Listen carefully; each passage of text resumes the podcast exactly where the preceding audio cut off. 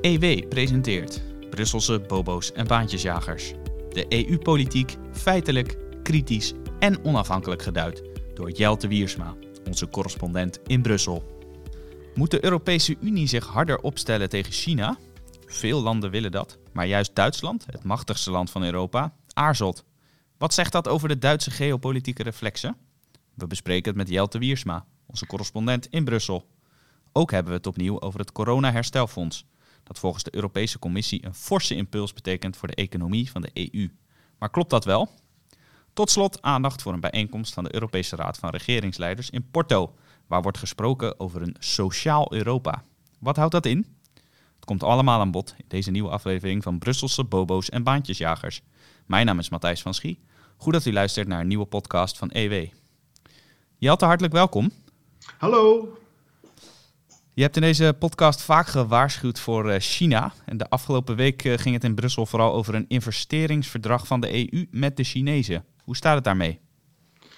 Ja, dat klopt. Uh, zoals we allemaal weten is in december 2020 onder leiding van de Duitse bondskanselier Angela Merkel van de CDU, die toen EU-voorzitter was, een handels- en investeringsverdrag met China gesloten. Um, dat moest met stoom en kokend water er doorheen worden gejaagd. Um, dat investeringsverdrag dat um, stuitte al gelijk op heel veel kritiek, onder meer uh, van mij.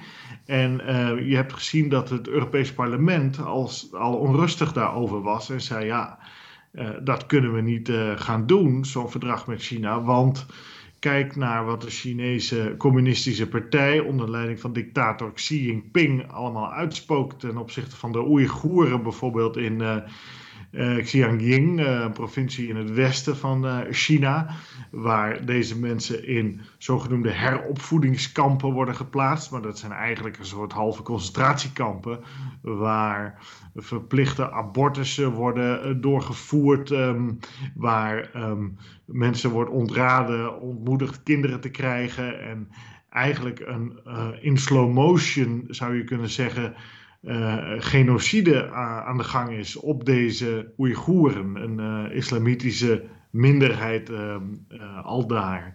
En um, die kritiek die heeft er uiteindelijk toe geleid dat de commissaris, EU-commissaris Dombrovskis heeft gezegd: wij gaan um, als Europese Commissie dit handels- en investeringsverdrag voorlopig niet ratificeren.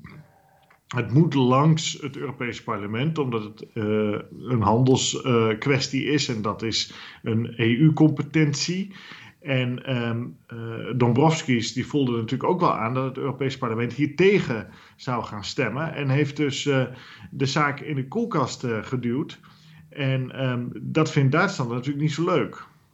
Ja, het is wel opvallend dat je zegt dat het Europees Parlement tegen is en dat dat een van de redenen is dat het uh, voorlopig uh, niet is geratificeerd. Want we constateren natuurlijk vaak dat het Europees Parlement eigenlijk maar weinig uh, zeggingskracht heeft. Dat het voornamelijk de Europese Commissie is en natuurlijk de Europese Raad van Regeringsleiders die bepalen wat er gebeurt. Maar waarom wordt er dan besloten om in dit geval wel naar het Europees Parlement te luisteren?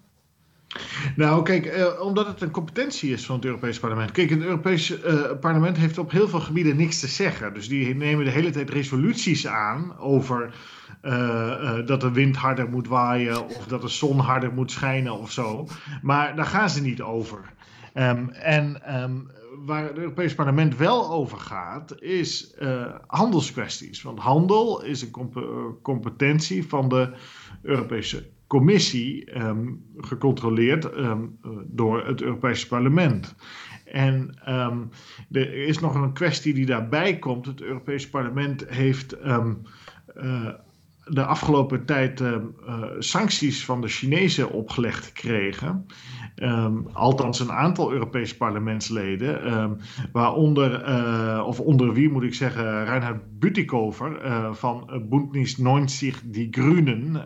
hij is Europees parlementslid uit Duitsland en hij is voorzitter van de EU-China-commissie, zou je kunnen zeggen.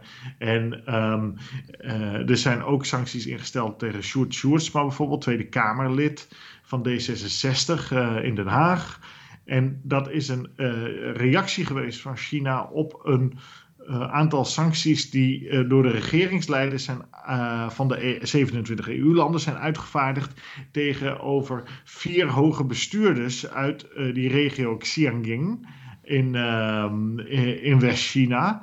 Ehm, als waarschuwing dat die Oeigoeren daar beter behandeld moeten worden. Nou, de communistische partij Xi Jinping als dictator is daar de baas natuurlijk. Die heeft gezegd van uh, wij gaan dan terugslaan. En dan gaan we natuurlijk terugslaan door net iets meer mensen uit Europa op zo'n lijst te zetten. En daar is het Europees Parlement wel boos over. En dat is begrijpelijk. Die Butikover, dat is een aardige man, die, die tweette al heel geestig van... ja, nu worden al mijn bezittingen uh, in China bevroren. Gelukkig heb ik die niet, dus dat scheelt dan weer. Uh, want dat is een, een, van de consequenties van dit soort sancties tegen personen. Dat, dat ze een gebied, een gebied of land niet meer binnen mogen. Dat ze uh, geen bezit mogen hebben. Of als ze dat wel hebben, dat dat effectief geconfiskeerd wordt. Uh, of dat nou geld is of vastgoed of anderszins. Dus um, ja, dat is een even de achtergrond. Uh, waardoor het Europees Parlement nog veel scherper is geworden ten opzichte van China. En ere wie ere toekomt, het Europees Parlement heeft altijd een uh, goede stem en een nuttige stem, wat mij betreft, als het op mensenrechten aankomt. Um, daar gaan ze in veel gevallen niet over. En de regeringsleiders hebben natuurlijk een breder palet aan zorgen als het gaat om de relatie met andere landen. Die moeten ook denken aan de economie en eventueel de veiligheid van uh, uh, eigen uh, burgers in zo'n land enzovoort. Daar heeft het Europees Parlement natuurlijk geen last van. Dus die kan altijd grote kreten laten uitdoen over de mensenrechten situatie in allerlei landen.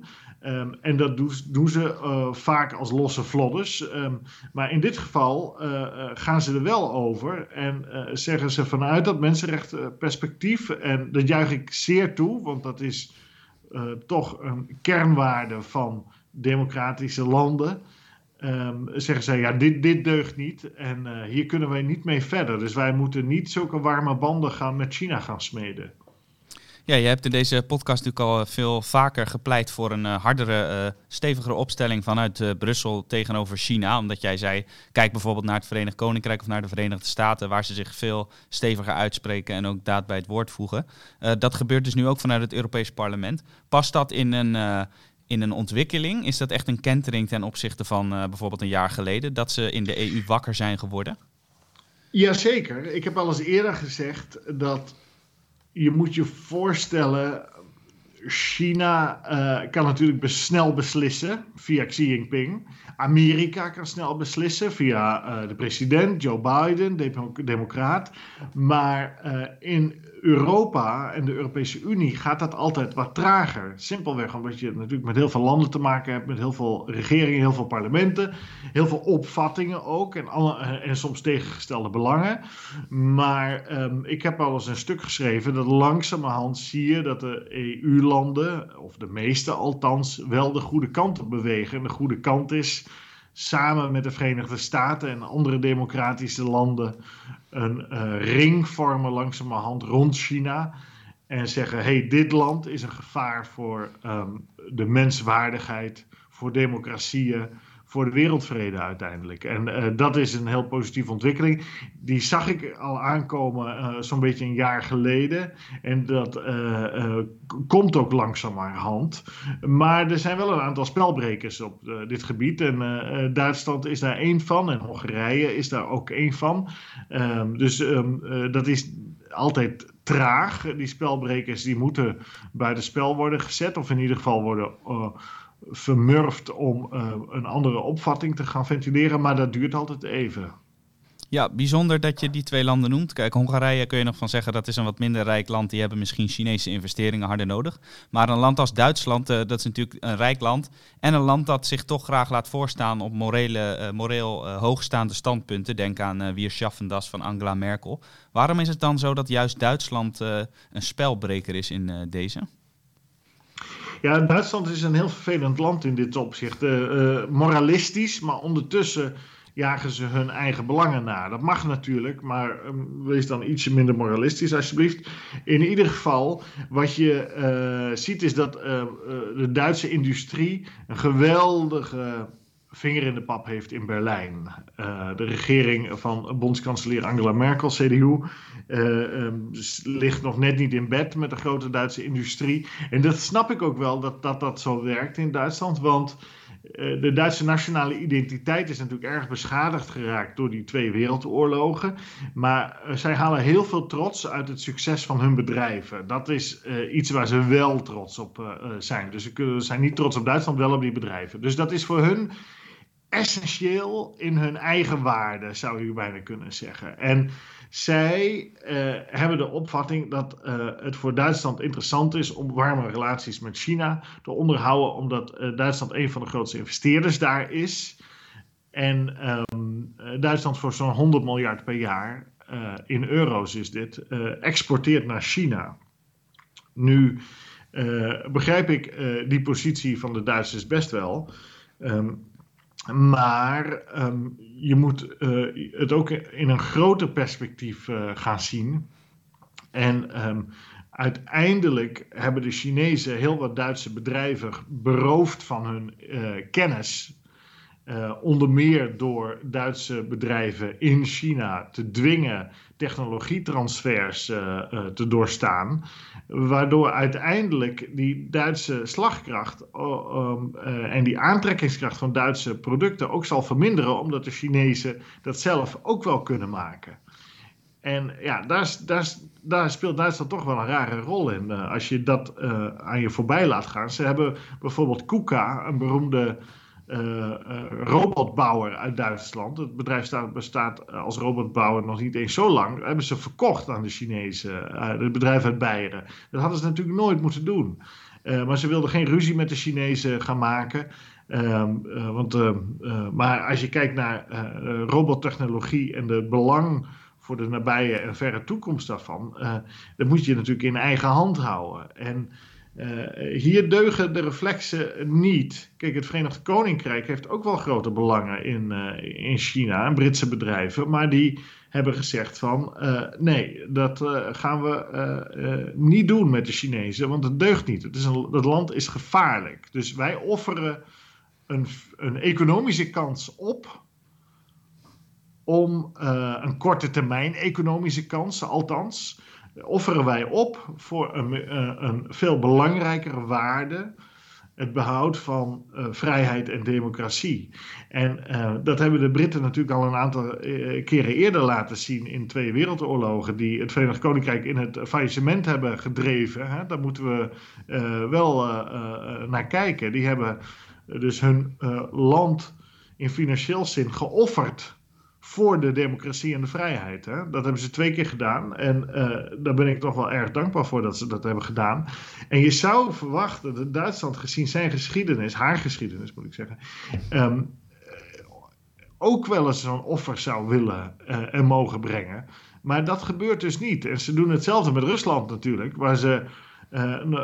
Ook een land onder leiding van de president-dictator Vladimir Poetin uh, die ook van alle kanten de democratie proberen te bedreigen en te proberen te knabbelen aan de grenzen van de EU, Europa, uh, mensen omleggen binnen de EU en in het Verenigd Koninkrijk enzovoort. Um, ja, dat zijn toch niet zulke fraaie figuren. En um, enige afstand nemen daarvan zou toch wel aardig zijn. En uh, uh, we weten dat er andere kansen liggen in de rest van de wereld. Bijvoorbeeld met India, wel een democratie, ook wel met zijn mankementen, maar toch een land dat uh, qua bevolking straks groter is dan China en economisch uh, snel groeit. Maar wat te denken ook van ehm, Zwart-Afrika natuurlijk. Ehm, en natuurlijk Latijns-Amerika. Er liggen meer kansen in de wereld dan alleen China. En uh, India en uh, Zwart-Afrika en dan moet ik officieel zeggen Sub-Sahara-Afrika natuurlijk. Uh,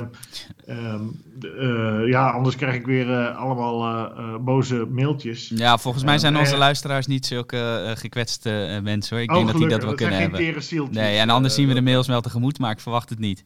Oké, en, en, en Latijns-Amerika, maar daar kan je wel ook je kansen pakken. Dus, nou, ik vind dat Duitsland hier een rare rol speelt. En ehm, dat hebben we toch al zo vaak gezien in de geschiedenis. Ehm, de reflexen op geopolitiek niveau van de Duitse regering is opnieuw niet deugend, zou ik zeggen. En uh, dat stelt me wel teleur. Zeker in deze week eh, die achter ons ligt, is dat toch weer opvallend om uh, te concluderen. En jij zegt juist vanwege die Duitse reflexen die niet altijd deugen, is het heel goed dat Duitsland zo stevig in de EU is verankerd. kun je dat toelichten? Want je zegt soms Duitsland bepaalt eigenlijk wat er gebeurt in de EU, maar nu draai je het eigenlijk om en je zegt de EU moet meer gaan bepalen wat Duitsland doet. Ja, dat is natuurlijk wel een spannende gedachteoefening. Je moet je voorstellen, die Europese Unie bestaat alleen maar wegens Duitsland. Zonder uh, Duitsland en de twee wereldoorlogen was die EU zoals we die nu, nu kennen niet tot stand gekomen. En waarom is die EU wel tot stand gekomen? Omdat um, uh, de Verenigde Staten en het Verenigd Koninkrijk per se wilden dat West-Duitsland niet tot neutraliteit zou vervallen in de strijd met de Sovjet-Unie.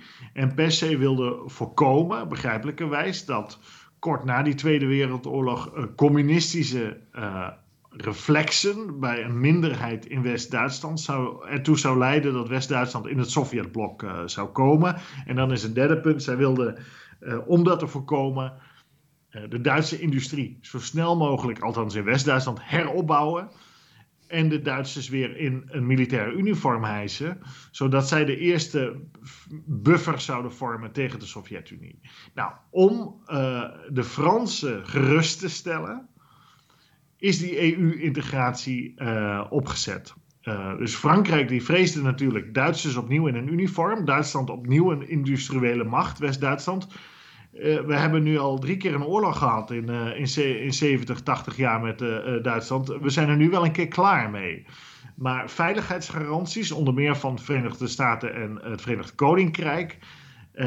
en um, de EU-integratie, mede gefinancierd door de Verenigde Staten in die eerste jaren, hebben de, hebben de Fransen tot enige rust gebracht en gezegd: oké, dan gaan wij daarmee akkoord. Maar wij willen controle over dat uh, West-Duitsland. Uh, en dan gaat het in eerste instantie natuurlijk om de beroemde kolen en staal, de middelen van oorlog, die toen als eerste onder het gezag van Brussel zijn gebracht. Nou, deze achtergrond uh, is zo belangrijk omdat je dus ziet dat er elke keer een vrees is bij uh, Amerika vooral, en ook wel bij het Verenigd Koninkrijk, dat Duitsland zich uitroept tot een neutraal land. En dat zou Duitsland eigenlijk diep in haar hart het liefst hebben. Heel veel Duitsers die zouden het liefst hebben neutraal. Wij zijn neutraal, wij doen niet aan geopolitiek, want dat is elke keer mislukt toen we dat hebben geprobeerd.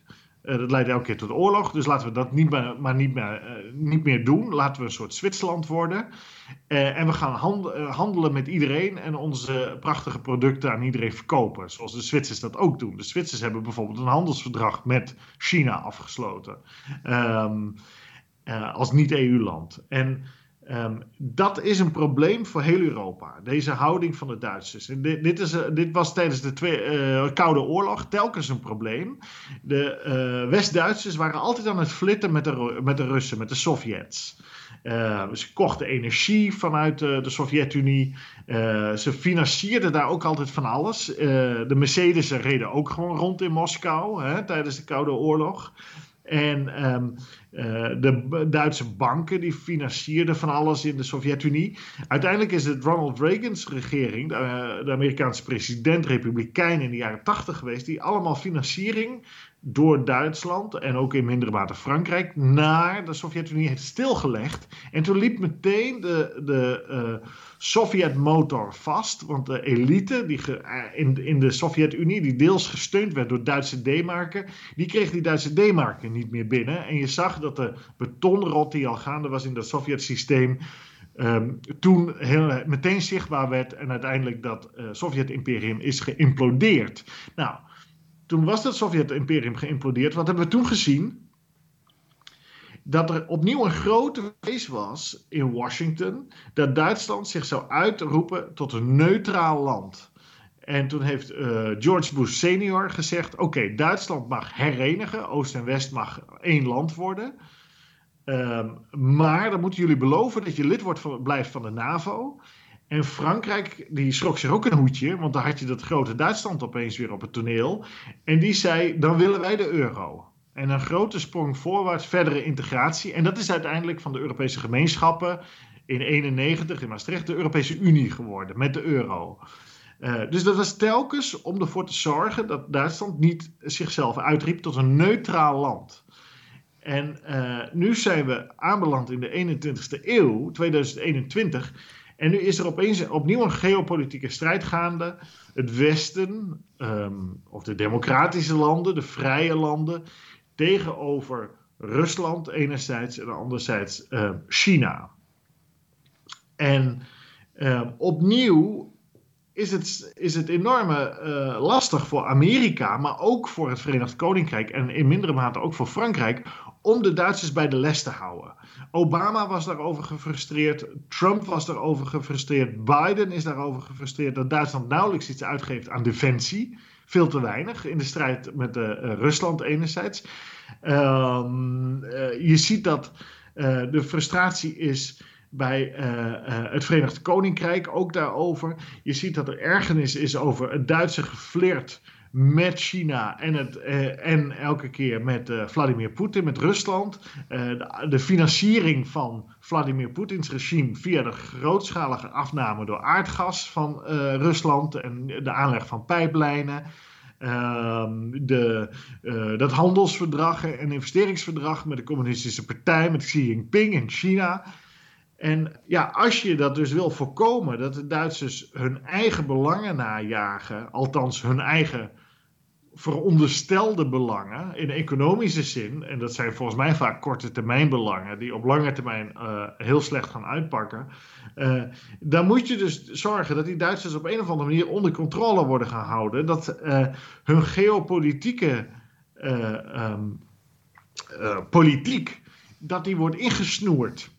Nou, dan kom je dus bij de Europese Unie. En we hebben dus gezien dat het Europese parlement dat eigenlijk heeft gedaan. door dat uh, investeringsverdrag niet te ratificeren. En dat vind ik toch wel fascinerend. Dus opnieuw, 2021 zijn we en nog altijd geldt. Die Duitse geopolitiek dat is niet zo'n goed idee uh, voor ons als geheel. En Europa, uh, en in, uh, de Europese Unie meer specifiek, en het Westen als, of in bredere zin, de democratische landen, kunnen het zich niet veroorloven dat de grootste economie en het volkrijkste land in dat blok in Europa, dat dat niet in ons, zeg ik tussen haakjes, kamp zit. want als Duitsland neutraal gaat, ja, dan uh, uh, stort denk ik uiteindelijk het hele bouwwerk in. Want dan kan de Europese Unie dat niet volhouden om een hardere lijn tegenover Rusland en China in te zetten. En dat is heel gevaarlijk, vind ik. Want um, Amerika kan het niet alleen. Uh, Amerika heeft, met Frankrijk en het Verenigd Koninkrijk wel een paar aantal sterke partners. En natuurlijk met Japan, Zuid-Korea, Australië en nog wel een aantal landen. Maar ze kunnen het niet alleen. Dus um, uh, ja, ik vind het heel zorgelijk dat de Duitsers die verkeerde reflexen hebben, wat mij betreft. Uh, zij moeten toch een keer zeggen van, ja, dan kost het ons maar een keer geld. Dan verkopen we maar minder Mercedes aan de meneer Poetin en meneer Xi.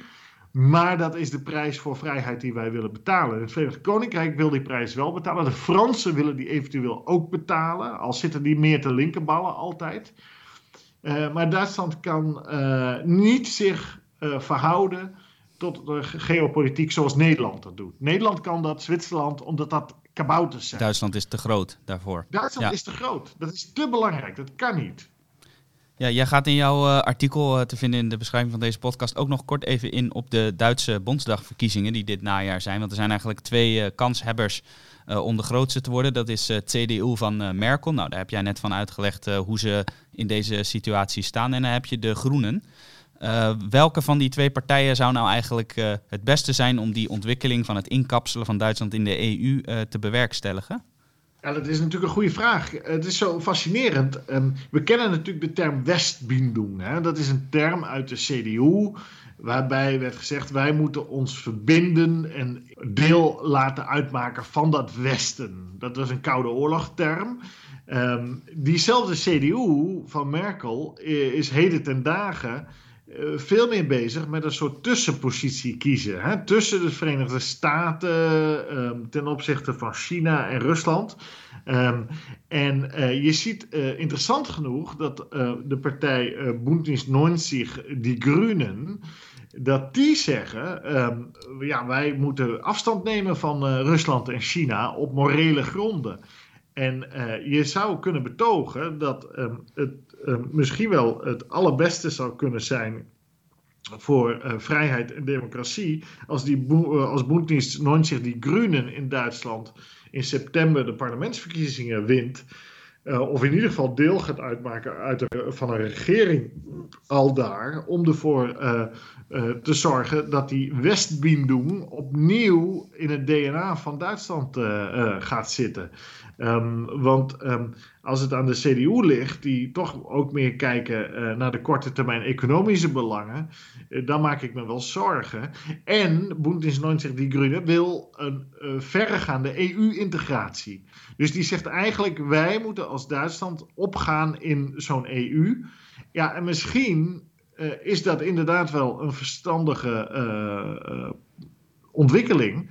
Want um, dat zou misschien dan kunnen leiden, maar dat is allemaal een beetje speculeren en theoretisch, tot in ieder geval uh, uh, een Duitsland dat niet meer eigen geopolitieke avonturen uh, op poten gaat zetten. Want elke keer als ze dat doen, leidt dat tot ellende. Dus paradoxaal genoeg mag je er bijna op hopen dat een EU-integrationistische partij de macht van Berlijn, want daar gaat het om, probeert te ontmantelen. Dus een Duitse partij die, wil, die eigenlijk zegt: wij moeten als Duitsland minder machtig zijn.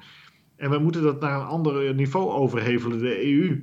Nou, dat kan wel eens heel aardig zijn. Wat mij betreft blijft Nederland daar, grotendeels buiten overigens. Maar in ieder geval dat zij zich deels onderwerpen aan Frankrijk. En um, het is jammer dat het Verenigd Koninkrijk niet meer in de EU zit, want dat had er enorm geholpen. En het Verenigd Koninkrijk, uh, dat, dat was toch wel aardig geweest. Uh, maar goed, uh, we gaan zien hoe dat zich uitpakt. maar uh, 90, die Groenen, die zijn het eens met Donald Trump, zeg maar. En met Biden overigens, die het ook weer eens is met Trump. Dus, dus overigens een Brits blad, de Spectators, zusterblad, collega-blad van ons, zeg maar, in, het Verenigd Koninkrijk, die schreef, Bündnis 90, die Groenen zijn, zijn op veel opzichten rechtser en conservatiever dan de conservatieve partij in het Verenigd Koninkrijk. Dat is waar, hè? Dat is waar. Uh, die partij was ooit pacifistisch, vooral. Maar die heeft zich helemaal ontwikkeld. En uh, uh, het realistische kamp, zou je zeggen, die hebben gewonnen de machtsstrijd intern daar.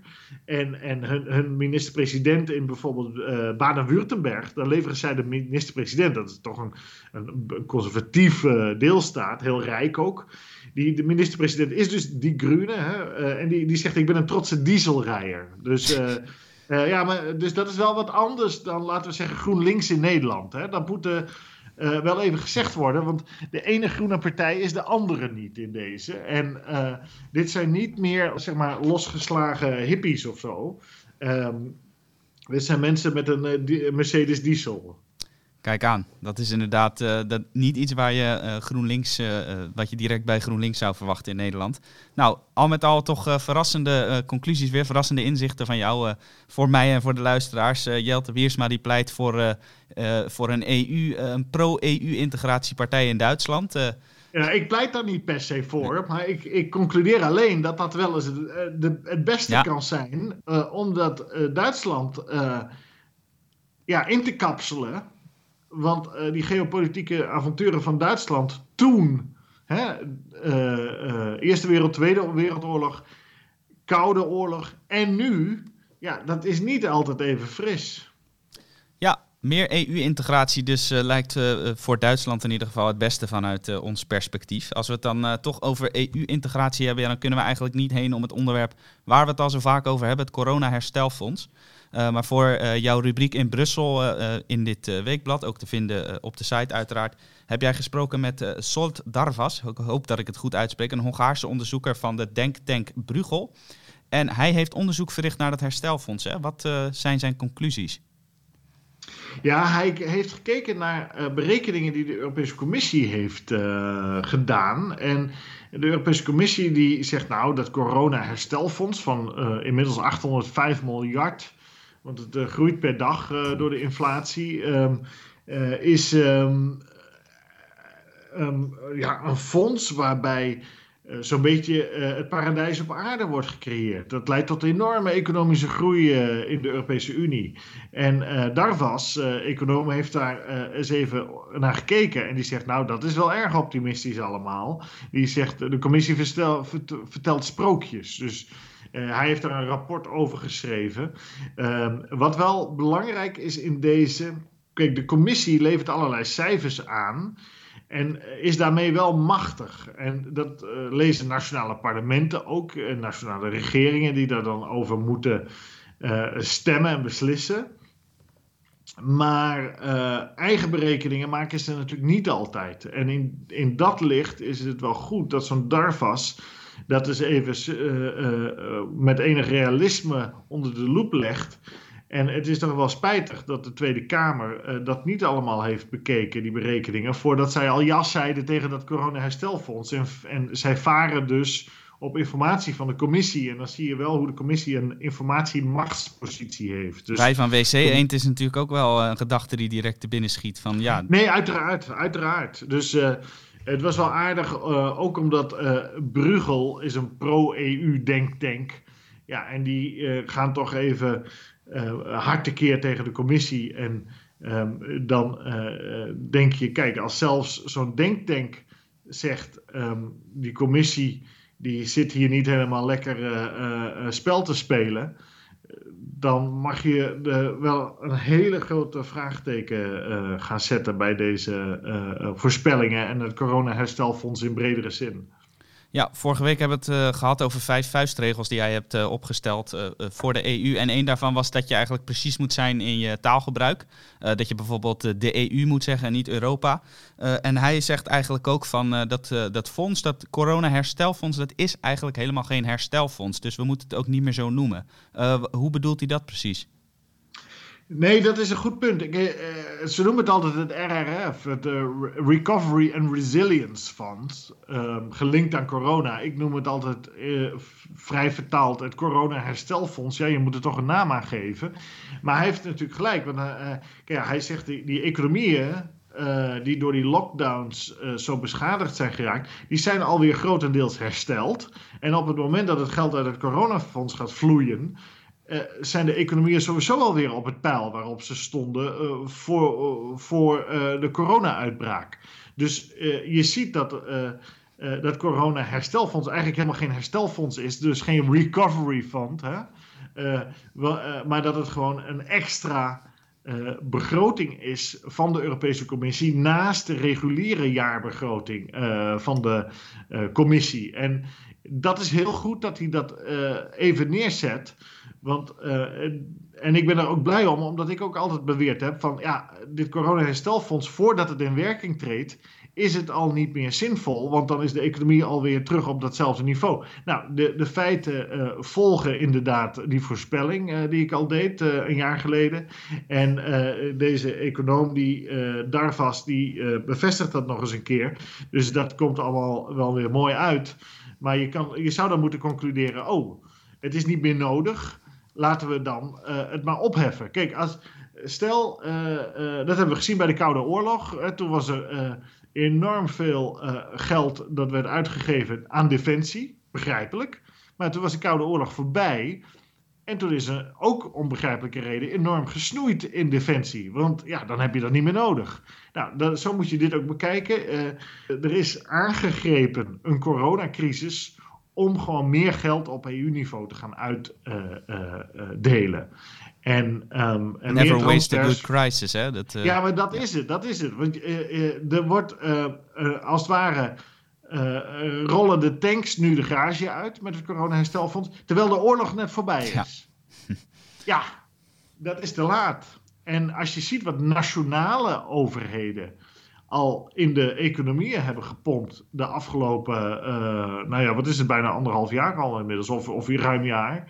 Um, dat is, al, dat is het echte corona-herstelfonds natuurlijk geweest. Dat, uh, dat overheden meteen bedrijven, uh, ondernemers steun gingen verlenen. Dat is het echte corona-herstelfonds geweest. En dit corona-herstelfonds, hij heeft gelijk, is geen herstelfonds. Dit is gewoon een machtsgreep. Uh, waarbij er meer transfers worden georganiseerd uh, van Noordwest-Europa naar de rest. Ja, en daar zit je dan mee. En uh, dat is, uh, vind ik, ja, treurig. En um, de Tweede Kamer had hier natuurlijk nooit mee mogen instemmen. Nooit. De Nederlandse regering had hier ook nooit mee, mogen instemmen. Dat hadden ze een jaar geleden al niet uh, mogen doen. Toen dat is afgesproken. En dat hadden ze uh, nu helemaal niet moeten doen. Nederland heeft het nog altijd niet geratificeerd. Dus het kan nog uh, weg. En in Finland is veel discussie hierover. daar wil het parlement misschien ook niet steunen. Dus er is nog een klein beetje hoop dat het fonds er nooit gaat komen. Nou, iedereen met enig gezond verstand uh, zal daarop hopen. Ja, hadden ze jouw uh, omslagverhaal van een jaar geleden maar gelezen? Geen stuiver oh. extra naar Zuid-Europa. Nou, maar ze lezen het wel. Maar ze zijn het er niet mee eens. Ze geven er geen gehoor aan. Nee. Want ze willen jou en mijn geld, uh, Matthijs. En, dat, uh, en bovenal het geld van uh, de lezers. Dat is waar inderdaad. En dat heet dan sociaal vaak in de politiek. Want dat is gelijk een bruggetje naar de EU-top van vrijdag 7 en zaterdag 8 mei. daar staat op het programma de term een sociaal Europa. Nou, dat is dan vaak de overheveling van geld van de ene naar de andere plek. Um, wordt dat ook in dit geval bedoeld bij deze top? Of verstaan ze er ook iets anders onder, onder een sociaal Europa? Ja, een sociaal Europa, daar moet je altijd oppassen inderdaad. Want elk woord met sociaal is uh, meestal uh, op kosten van een ander. Um, ja, dit is uh, wel een interessante ontwikkeling die al lang gaande is. Er wordt al heel lang gesproken in de Europese Unie over de zogenoemde sociale pijler je hebt wel de interne markt en je hebt de euro en je hebt nog zo wat. Maar er, uh, er is uh, vaak en lang al gezegd um, vanuit uh, vooral linkse politieke partijen. Er is wel een economisch Europa. Daar is de focus erg op gezet. Maar er is geen sociaal Europa. En dan bedoelen ze eigenlijk een socialistisch Europa. Maar goed, dat heet dan sociaal. Uh, nou, uiteindelijk is in 2017 daar wel gehoor aan gegeven in Göteborg uh, door de regeringsleiders van de toen nog 28 EU-landen. Die hebben een, een, soort 20 basisregels over een sociaal Europa aangenomen. En aan die kapstok worden nu steeds meer jassen gehangen. En een van die jassen is um, een voorstel van de Europese Commissie van maart. En daar is EU-voorzitter op dit moment Portugal mee aan de haal gegaan.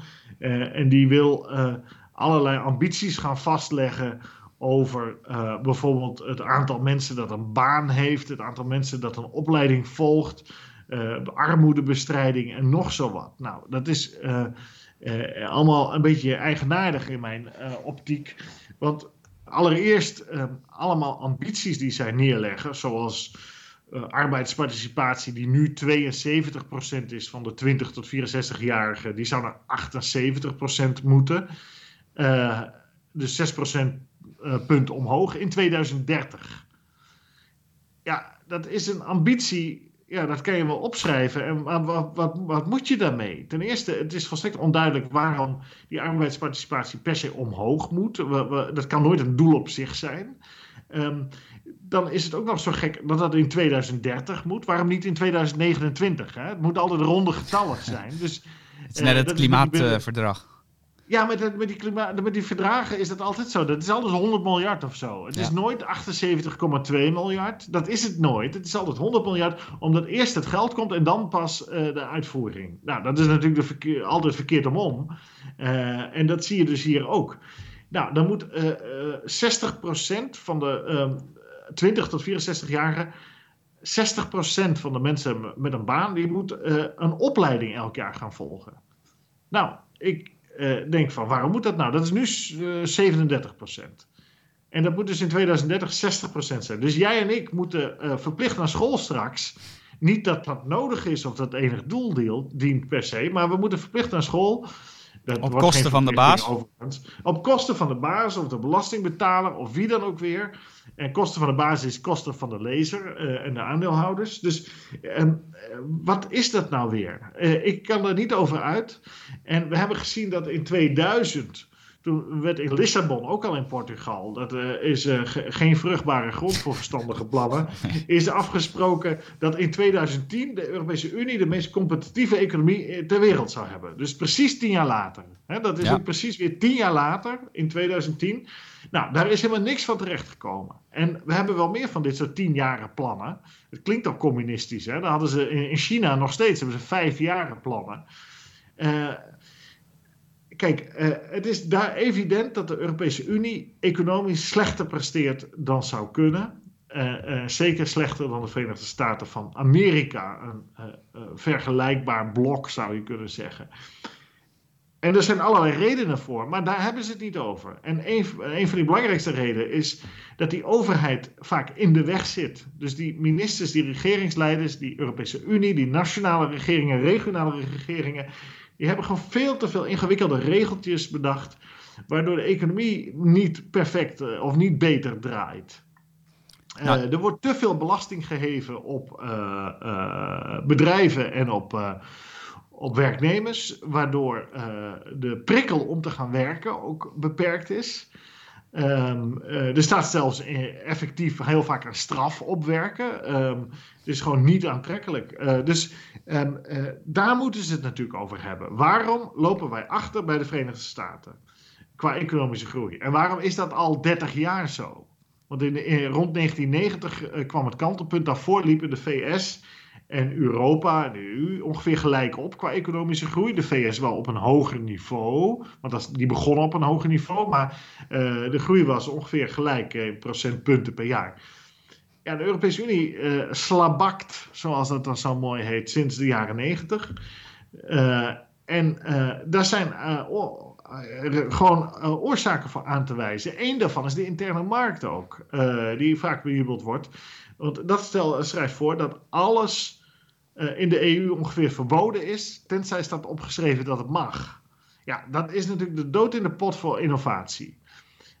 En als jij. Um, tot, in Amerika is het net andersom. Dan mag alles, tenzij staat opgeschreven dat het niet mag. Kijk, ja, groot verschil. Uh, maar je, je kan natuurlijk niet opschrijven wat wel mag als je nog niet weet wat voor technieken ondernemers, uitvinders gaan bedenken. Dan heb je dus, een heel uh, lange lijst nodig, inderdaad. Allemachtig, dat is toch niet te doen? Dus waarom is die arbeidsparticipatie niet 78%, eh, maar 72%? Omdat um, er te weinig economische activiteit is. En er is te weinig economische activiteit omdat er te weinig innovatie is, te weinig nieuwe zaken worden bedacht in de EU. En um, ja, daar, daar, zijn redenen voor, die, en, maar dat wordt niet aangepakt. Uh, dus uh, beperking van belastingen. Dat, dat gebeurt niet. Uh, in de meeste landen gaat de belastingdruk alleen maar omhoog. Um, uh, want uh, allerlei groene plannen moeten betaald worden enzovoort. En dan denk je, ja, dat is toch wel een beetje jammer. Dus ze gaan er nu. Um, nu heeft Nederland zich met tien andere landen overigens wel tegen dit sociale gedoe in, in Porto gekeerd. Dus dat is dan wel weer positief. Maar pas op, hè het gaat langzaam in de EU. Dus in, 97, of in 2017 wordt de sociale pijler in Göteborg afgesproken. En uh, je ziet elke keer dat er uiteindelijk toch een klein stapje wordt genomen. En voor je het weet zit je in een situatie waarbij um, er allerlei verplichtingen komen. Zeker als de Nederlandse rechters of de Europe het Europees Hof van Justitie dit, dit soort halfvage afspraken uitleggen als uh, verplichtingen. En dat hebben we natuurlijk al een paar keer gezien. Uh, dus um, uh, ja, dit, dit is wat mij betreft zeer onaangenaam allemaal. En doe dat gewoon niet. En, en kom tot de kern. Zet een doel voor jezelf. wij gaan net zoveel economische groei krijgen als de Verenigde Staten. En leert van de Verenigde Staten waarom dat bij hen wel zo is en bij ons niet. Dus ze moeten allemaal op excursie, niet naar Porto. Sowieso is Portugal het armste land in West-Europa door jarenlang mismanagement. Dus dat de Portugese premier dit, een, eigenlijk een oud communist, dit, dit een goed plan vindt, dat verbaast niet. Die wil dat niet alleen Portugal arm is, maar iedereen arm wordt. Terwijl ze moeten natuurlijk allemaal op excursie naar Amerika en leren hoe je wel innovatie en e economische groei krijgt. Um, en een van de um, kernpunten is daar liberalisering, minder regels, minder overheid, minder belastingen.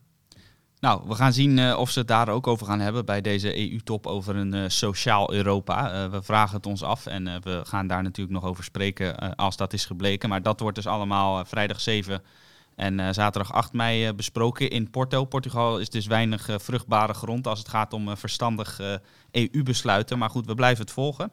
Mochten er grote Ik denk dat ze ons verplicht op cursus EU-propaganda straks sturen of zoiets, Matthijs. Hè? Dat nou, dan, of, dan... of een cursus bloemschikken of zo. Dat, uh, dat moet, omdat we dan, uh, ja, we moeten wel uh, een opleiding volgen natuurlijk. Zo Alsof is dat. we er tijd voor hebben in hemelsnaam. We moeten toch, dat, dat, dat, dat hebben we niet. We moeten werken, we hebben gezinnen enzovoort. Dat houdt dan mensen ook van de straat. Dat is waar, dus, ja. Um, in winsttijd moet dat dan gebeuren. Dat is ook nog weer zoiets. Dat... Nou, laten we in ieder geval zorgen dat we tijd uh, blijven houden om deze podcast uh, te maken. Want dan kunnen we al deze uh, vreemde EU-plannen samen met elkaar duiden. En weet de luisteraar ook weer waar die aan toe is. En we zijn aan het einde gekomen voor vandaag van deze podcast. Hartelijk dank, Jelte. Graag gedaan. Als u op de hoogte wilt blijven dus van deze EU-perikelen, dan kunt u op onze website ewmagazine.nl het laatste nieuws, opinies en achtergronden vinden. En u kunt natuurlijk volgende week weer luisteren naar deze podcast. Voor nu alle goeds gewenst en graag tot de volgende keer. Hartelijk dank voor het luisteren naar de podcast van EW. Wilt u niets missen? Abonneer u dan in uw favoriete podcast-app, bijvoorbeeld Spotify of iTunes, door te zoeken op EW. U kunt ook luisteren op onze site via ewmagazine.nl/podcast.